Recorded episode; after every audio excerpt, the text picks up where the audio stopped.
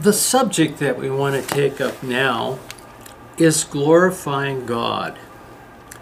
And uh, we have in Luke 5 25 and 26 uh, a very interesting statement here, and that was the Jesus um, did a, a tremendous healing.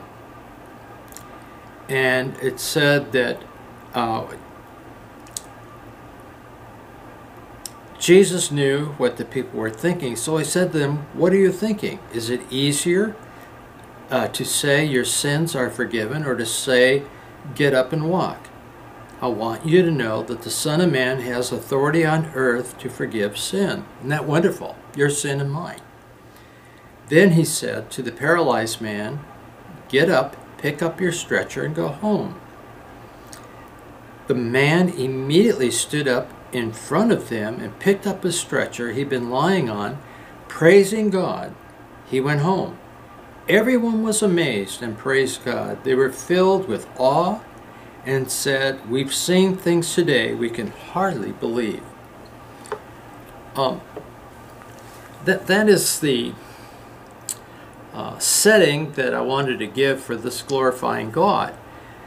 The um, see, they were filled with awe.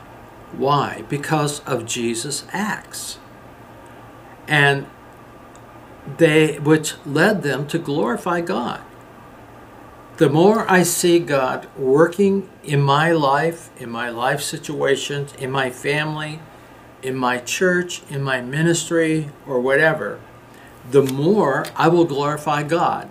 And I need an awareness to see what God is doing. Now, after I got saved, uh, I didn't know anything about churches and things like that, but I went to a very conservative Bible school where glorifying God publicly was not done. In fact, I don't ever remember even um, anyone except in the music class talking about glorifying God. It just wasn't mentioned. I mean, if they read it in Scripture, it was just passed over. So, I didn't know how to do it. You know, I'd read it in Scripture, but I don't know how to do it. I'd never seen it, I'd never experienced it you know, I'd have joy in my heart when uh, we'd lead someone to Christ, and you know, just thrilled over that.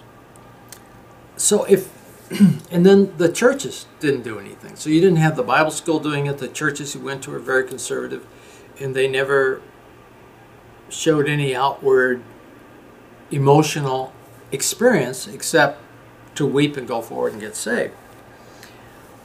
So I, I realized that this was something that I knew little, very little about, and yet I felt that I had I had more of a need. It was like uh, it was inside bubbling up, but you know you wouldn't let out in our churches because they'd look at you like you were strange. Um, and then in my busy life at home and student life and so on, it, it was never developed. And so if you're in my situation where um, you know, a, an outward display of emotions uh, in a service would not be well received.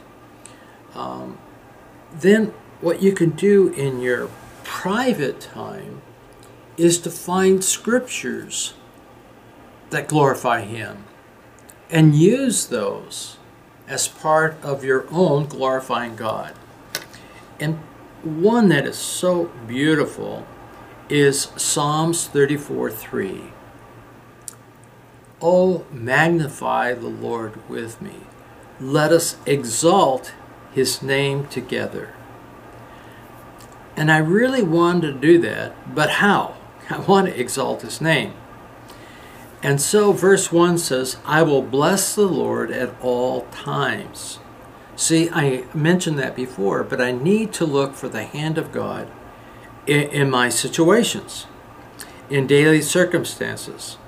You know, I will try not to let outer circumstance define who I am as a Christian. God is in control. And I need to trust that. Then the second thing it says, His praise shall continually be in my mouth. As I see God's hands in daily activities, I can praise Him. Lord, thank you. That was so beautiful. Uh, how you worked that out was just amazing to me. And the third is exalt His name. And exalt means to rise up, lift up. Uh, I still um, sort of feel that I still didn't really get it all right, but at least I was on that road.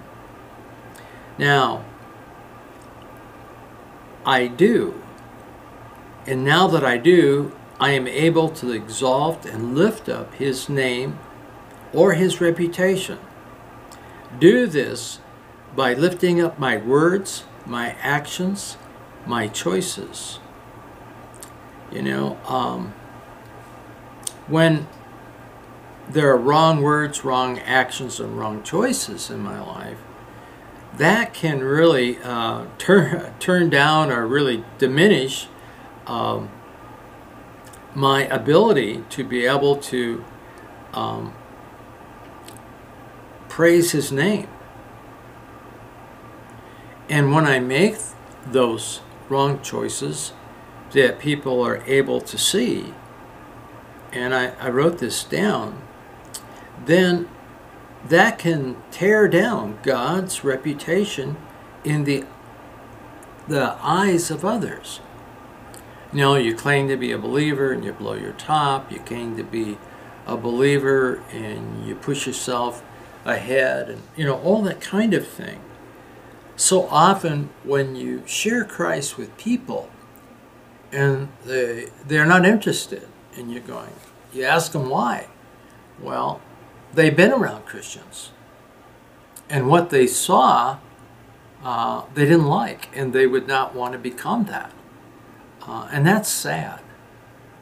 See, we should point out, you know, the Lord blessed me. The Lord answered this prayer. It was so wonderful. The Lord did this, the Lord did that. Not as a continual running of the mouth so people get tired of it, but when God does do something very special, share with others that they may rejoice with you. Because when they saw the Lord's action in a particular situation, the people that saw that were in awe of God. So, the more I become aware of God's divine intervention in my life, the more I will be able to praise and glorify Him. And the Psalms are full of it. And so is Revelation chapter 4, Revelation chapter 5. You, you go to other um, chapters in Revelation, and you will see not a whole chapter, but part of a chapter uh, where you see there's worship and all of that. Um, you may go to a church where you're free to express those feelings, and other churches uh, you're not. Um, we went to a, a, wonderful church in St. Louis. Wow, what a blessing that church was! And the pastor said, in your in our worship service, as you're worshiping God, um, we're not going to restrict what you do, but don't what you do, don't let it distract people from the Lord. I thought that was a good idea. You know, what I do in public worship should not distract the one I'm worshiping. So the focus is more on me and what I'm doing. Because you can do whatever you want in the privacy of your home and when no one's around. And, of course, you're free, um, freer to do that in the privacy than really you are uh, in public because I don't want to do what other people are doing so I fit in.